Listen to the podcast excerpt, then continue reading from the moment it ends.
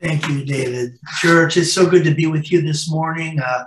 You know, being in different places around the world over the years, there's the same spirit, the same heart, the same love for the world around us. And missions is what really causes us to be not just bound together, but also move together. We do what we do together. As churches, one church, but different locations. And I just want to say thank you for allowing me to be with you today. You know, this is Mission Sunday. I don't know if this is your normal Mission Sunday, but today that's what I just want to share just for a few minutes about missions. And my thought this morning, I just want to look into the Word, and I'll share a little bit about myself, and then I'll get into the Word. But I want to talk about maintaining a surrendered heart for others. Because, you know, when we become wounded, when we become hurt, when we become just overwhelmed with things, I can't care for anybody else. I'm really more just overwhelmed with my own stuff. And our stuff is real. I mean, I don't mean to play down that what's going on to us isn't real. It's real. But, you know, I've been pastoring the church in Yuma since 2001. I've been with actually Pastor Messer, who started the church in Yuma in 1974. So I've been there in the church in Yuma for a long time. And so this morning, I just want to talk to you from a standpoint of God's doing some amazing things. And we have an enemy.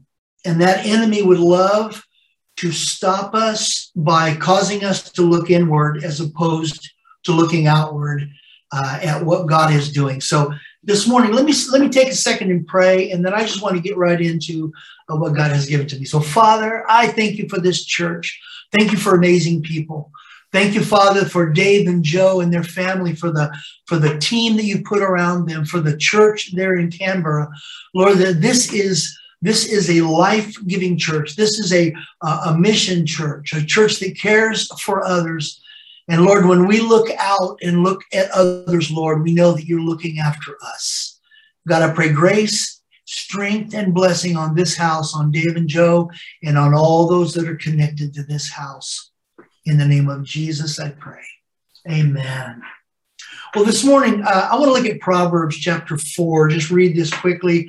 Proverbs 4, verse 20 through 23. And, you know, I have a few verses, but I'll try to move quickly through them. This is actually a proverb that has really meant a lot to me over the years. Let me just read it with you. It says, my son or my child, another translation says, speaking to all of us, pay attention to what I say. Turn your ear to my words. Do not let them out of your sight. Keep them within your heart, for they are life to those who find them and health to one's own body. And this is the part that really, I love this part. Above all, he says, guard your heart, for everything you do flows out of it. Can you say with me, everything? Everything. Everything, yes. Everything, our family relations, our work relations, everything that happens to us flows out of our heart, because it's not really so much what's happening out there, it's what's happening inside of us that causes us to be effective. And so let me give you a little bit of background about myself briefly. You know, I was born in 1956, a long time ago, by comparison to some of you all. But I was born in Los Angeles. My parents were separated when I was just a year old.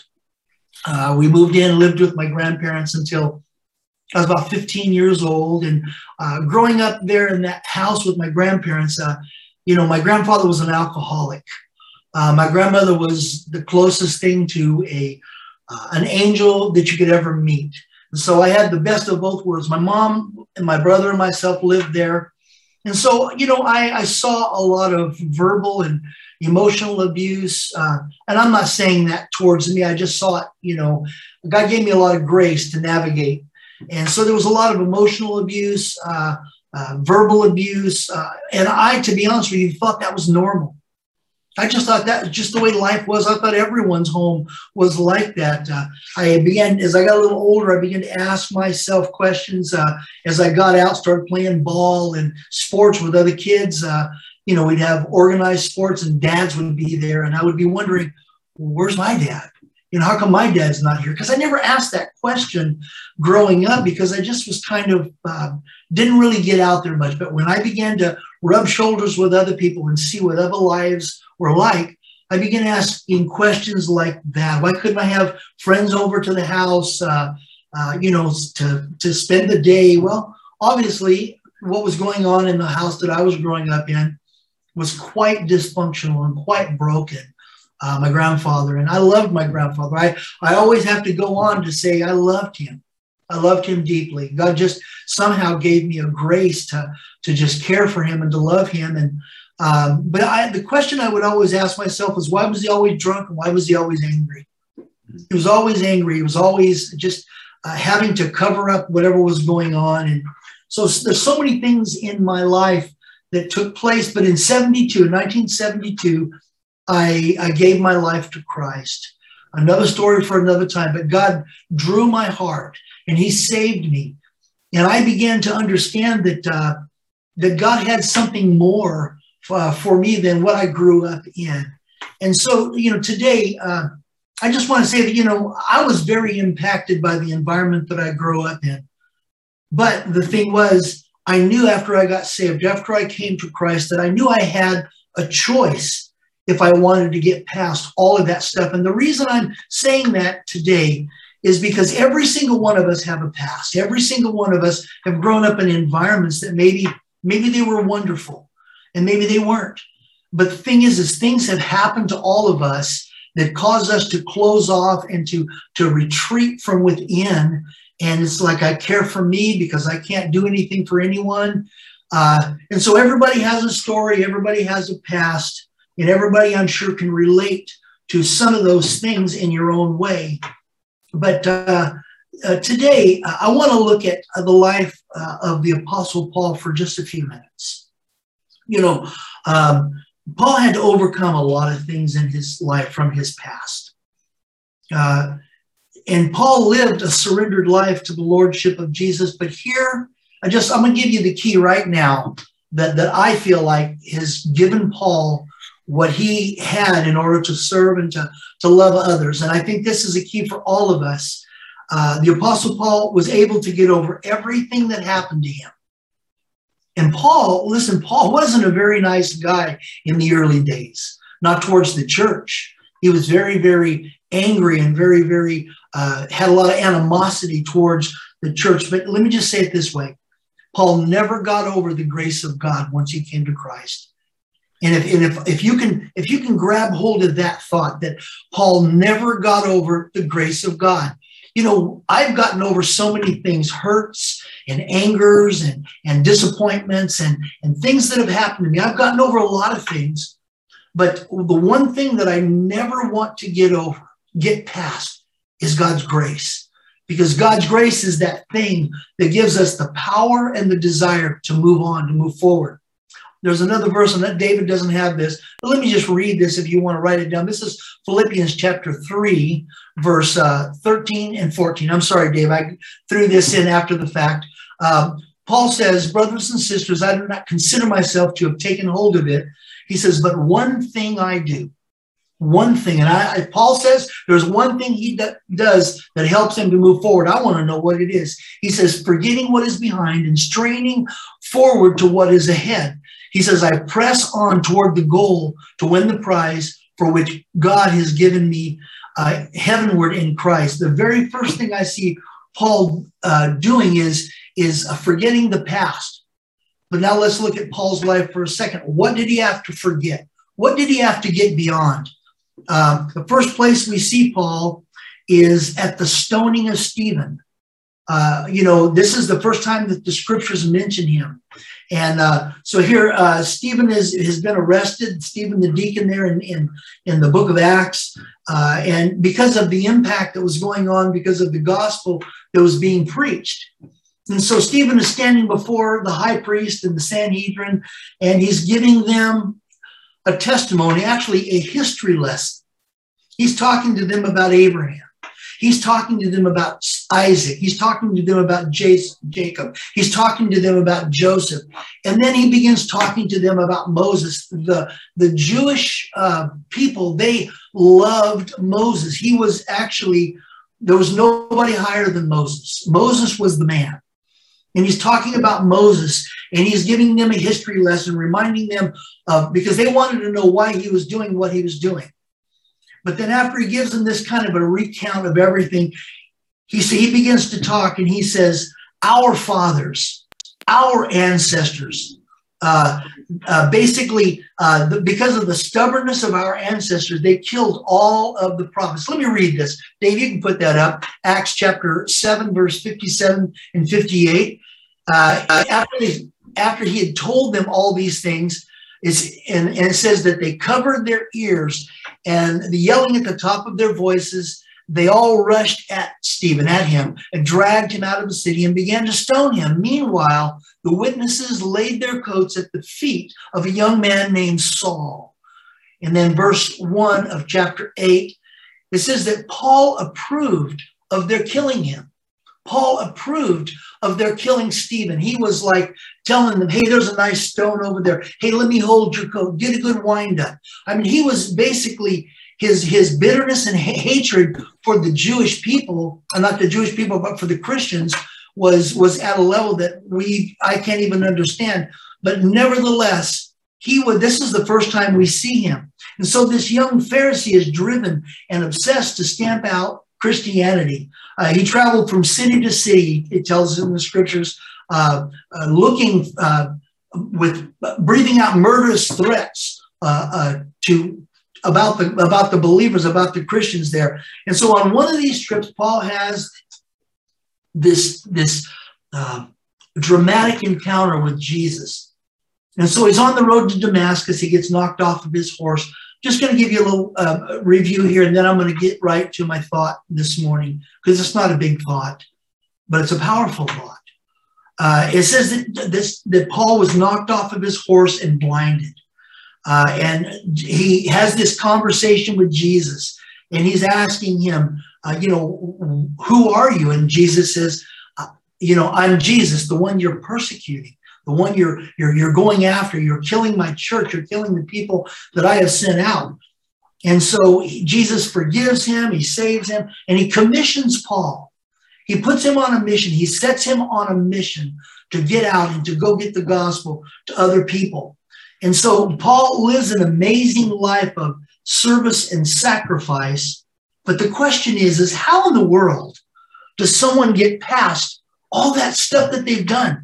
I mean, I'm sure he remembered that he's holding the coats. He's standing there guarding the coats and showing them where the good rocks are as they're stoning Stephen. He's got all these things that he had been going city to city, pulling out families, Christians, young men, young women, believers that were confessing Christ, and imprisoning them. And a lot of them, I'm sure, were put to death. And so how does Paul, here he is, he's standing before Jesus, blinded, listening to the voice of the Lord. And the Lord tells him, I'm going to send you, and you're going to go to the Gentiles, and you're going to take this gospel of hope to the Gentiles. And Paul, he does it. But the question is, I'll go back to what I said a minute ago. How does he do it? Well, one thing was the grace of God. Listen, for us to understand what grace is and how it works, we have to really understand exactly what it is. And the definition of the word grace, if you look it up in the Strong's Concordance, the Bible dictionary, it's the divine influence on the heart, God's influence on your heart, and its reflection in your life. And so if I want God to be reflecting from my life, I have to have his influence in my heart. And the influence on the heart of the Apostle Paul, or Saul as he's known here, is the influence of forgiveness. He accepted that forgiveness. He accepted that charge and that challenge to go and to take the message of life. And so how does Paul get past his past? He never gets over the grace of God. It's by grace. It's that grace. And what do we know about grace? We know that God resists the proud and he gives grace to the humble.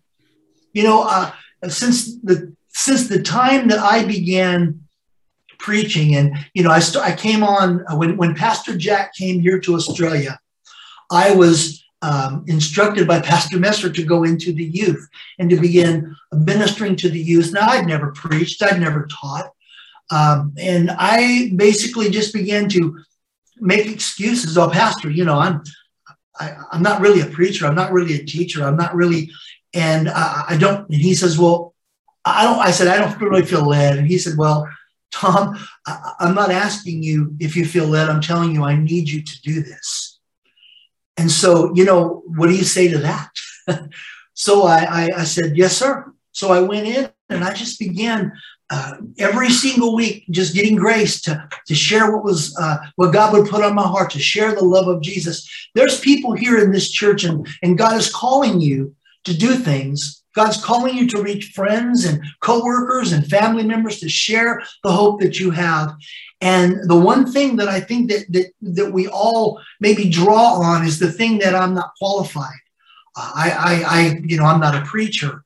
I'm not a whatever. But the truth of the matter, I think the reality is that when we get grace, we get empowered, because that's what grace is. It's the empowerment of the Lord God Almighty, of the Lord Jesus, to do what he's called us to do, and that's to share our story, to share the hope that is within us. And so how does Paul continue to go on? Because, look, I know even at my age, I'm 66 years old, and I can remember things that I'm not proud of from my past.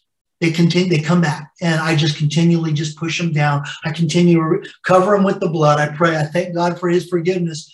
But the thing is they continually come back. I cannot imagine. Now, listen, I've never killed anybody. I've never paid anybody to kill anybody. I've never stood by and watched somebody be killed, you know, with my approval. But I just wonder how it was that the guy that wrote the majority of the New Testament got beyond the stuff in his life. How did he do it? He did it by the grace of God. He did it because God gave him that strength, that power, and that desire to move forward. So let me just jump forward here. He explains in Timothy. I'm going to jump forward to Timothy here, David. This is 1 Timothy chapter 1, verse 12 through 16. And this is what he tells Timothy. He says, I thank Christ Jesus, our Lord, who has given me strength. He has considered me trustworthy, appointing me for his service, even though I was once a blasphemer. Now he's testifying about his past. I was a blasphemer, a persecutor, and a violent man. I was shown mercy because I acted in ignorance and unbelief. And I love this verse. The grace of our Lord was poured out on me abundantly, along with the faith and the love that are in Christ. Here is a trustworthy saying that deserves full acceptance. Christ Jesus came into the world to save sinners. And Paul says, of whom I am the worst. I think he believed that too.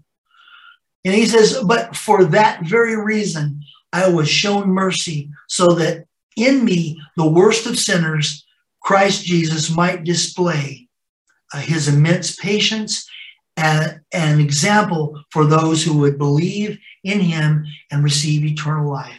Simply stated, simply put, Paul never got over the grace of God. He was standing before. Let me see here. David, let me go back to verse 26 there. Acts 26. Paul is standing in front of King Agrippa. He's standing in front of King Agrippa.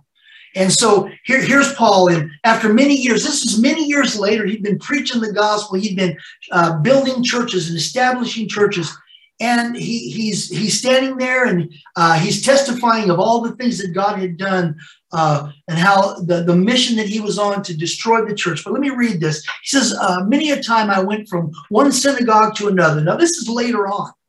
He says, he's testifying. Many a time I went from one synagogue to another to have them, Christians, believers, punished, and I tried to force them to blaspheme. So I was obsessed with persecuting them.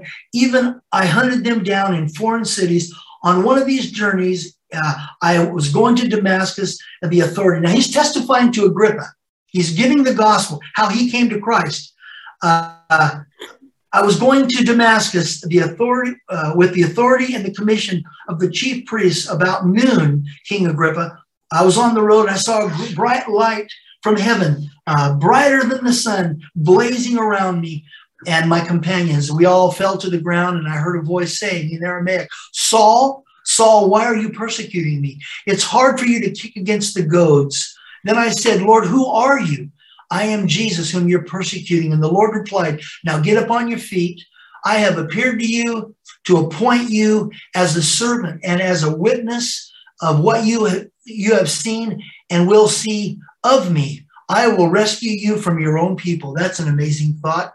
I think that what I would say to that is that he's going to rescue him from his religious background that he couldn't probably get free from. He was sold into it. He says, I'm going to rescue you from your own people and from the Gentiles. I am sending you to them to open their eyes and to turn them from darkness to light and from the power of Satan to God, so that you may receive forgiveness and of sins and a place among those who are sanctified by faith in me. Paul has the opportunity there to talk about whatever he wants to talk about. He could talk about, man, he'd been stoned, he'd been shipwrecked, he'd been left for dead, all these things. But what does he talk about? He talks about the grace of God. He talks about the love of God. He talks about what God had done in him. I believe that Paul was able to get past the past. And I'm going to be real honest with you. I think that's what holds a lot of people hostage, is the past. I'm not qualified. I couldn't do that. It's like, you just don't know what I've done. You don't know my sin. You don't know my failures. You don't know my whatever's going on. But I want you to know today, it's the grace of God. It's not your qualifications. If you're qualified and educated and all, that's wonderful. But that's not what qualifies any of us. What qualifies all of us is God's grace, him reaching into our life and him pouring in. I love what he says there in Timothy. Let me just reflect back for a second. Verse 14, he says, "The grace of our Lord, which was poured out on me abundantly." That's what was poured out on him. That's what's poured out on us. I love that verse. Verse 14, "The grace of our Lord, which was poured out on me abundantly, along with faith and love that are in Christ Jesus." Every single one of us can claim that. Every single one of us can reach out, because here's the thing, we're not living for ourselves. If you've been a part of this church for any length of time, you know we are very outward focused. We're not living for ourselves. It's that grace and that faith and love that are poured out on us. Paul never got over the grace of God. The question is, and I'll just ask this briefly, and everybody just kind of search your own heart. Have you gotten over the grace of God? Is that old hat? Is that old news? That happened a long time ago. I remember back in 1972 when I got saved. It was a good day. Oh, church, every single day, fresh grace is poured out. For what? So that we can get up and move forward, so that we're not held back by hurts. Listen, there's hurts that happened to people in this group, even this size. There's hurts that have happened to us in the last week, hurts that have happened to us in the last month, the last year, 2 years, 3 years. And if we don't get grace to get up, to move forward, you know what it does? We get stuck. If you've ever worked with concrete, you mix it up, and then you have just a certain amount of time. You got to get up and move, because if you don't get up and move, if you don't get out of it, you get stuck in it. And the thing is here's the good news. You might be stuck, but the grace of God will give you power to get up and to move out of where you are. Because the thing is, the enemy would love to leave you in a place where, sure, I'm saved. Oh, God loves me. Yes, he does. But what is he doing in us? Let's never forget the love, the faith and the love that he has for us, first of all. Let's never forget that. But let's also never forget that he has put faith and love inside of us for others. And that's all grace. That's all grace. He's put that inside of us. Verse 14, let me read it again quickly. The grace of our Lord was poured out on me. I can say that for you and me too. Was poured out on us abundantly, along with faith and love that are in Christ. Today, let me ask you, what are you allowing to disqualify you? What are you allowing to tell you that you can't do this? Maybe you don't have the quote education. Maybe you're not financially as well off as you think you might need to be in order to reach certain people. It's not my life in itself that does anything. It's Christ's life in me, his life in us, in every single one of you. If I could reach out there and touch every one of you on the forehead, I would do that, because that's what God's doing right now. He's touching you, pouring out into you fresh grace. What does the Bible say? The Bible says that he resists the proud. God resists the proud, but he gives grace to the humble. Now, this morning, I want to take a minute and I would like to pray. I'd like to pray for you, no matter where you are. You know, in everybody's mission field, as it were, at home is different. Maybe you have a mission field at work. Maybe you have a mission field in your neighborhood. Maybe you have a mission field in your family. For me, a lot of my mission field was in my family. After I came to Christ, I saw my mom. I was able to lead my mom to Christ. I was able to lead my brother to Christ. I was able to lead one of my uncles to Christ, several of my cousins. That's just in my family alone. And that was huge, obviously, as you can only imagine. God's not looking for someone out there. He is, but he's looking for someone right here. Let me pray for you this morning, if you would let me. Let's pray. Father, I thank you for the church in Canberra. I thank you for all of these folks, Lord. God, I thank you for Doug. Lord, I can't pronounce all these names, but you know them all. You know all these folks. You know every single one of them, Lord. And these are people, God, that you have raised up, you've brought together. You've gathered them, Lord, and you know our past. And you know our failures, and you know all the stuff, Lord, that we have lived through. But Lord, let's live beyond it now. Let's live beyond all of those things that would try to hold us back. I thank you, Father, for a fresh grace, a fresh anointing, a fresh strength, a fresh love, God, a fresh love, a fresh faith in Jesus' name on this church and on these believers. God, that even this week, Lord, we would have opportunity to open our mouths and to begin to share and to love. Lord, maybe we open our hands and maybe we share the love of God with what we can do. Maybe we open our hearts and we share it with how we can love others. Maybe we open our pocketbooks, or maybe we open our mouths and we tell of your goodness and your love. But God, I thank you for the body of Christ that's alive and well in the church in Canberra, in the church and in church Canberra, Imaginations Church, Canberra. I pray grace and peace on them. In Jesus' name, amen. Amen.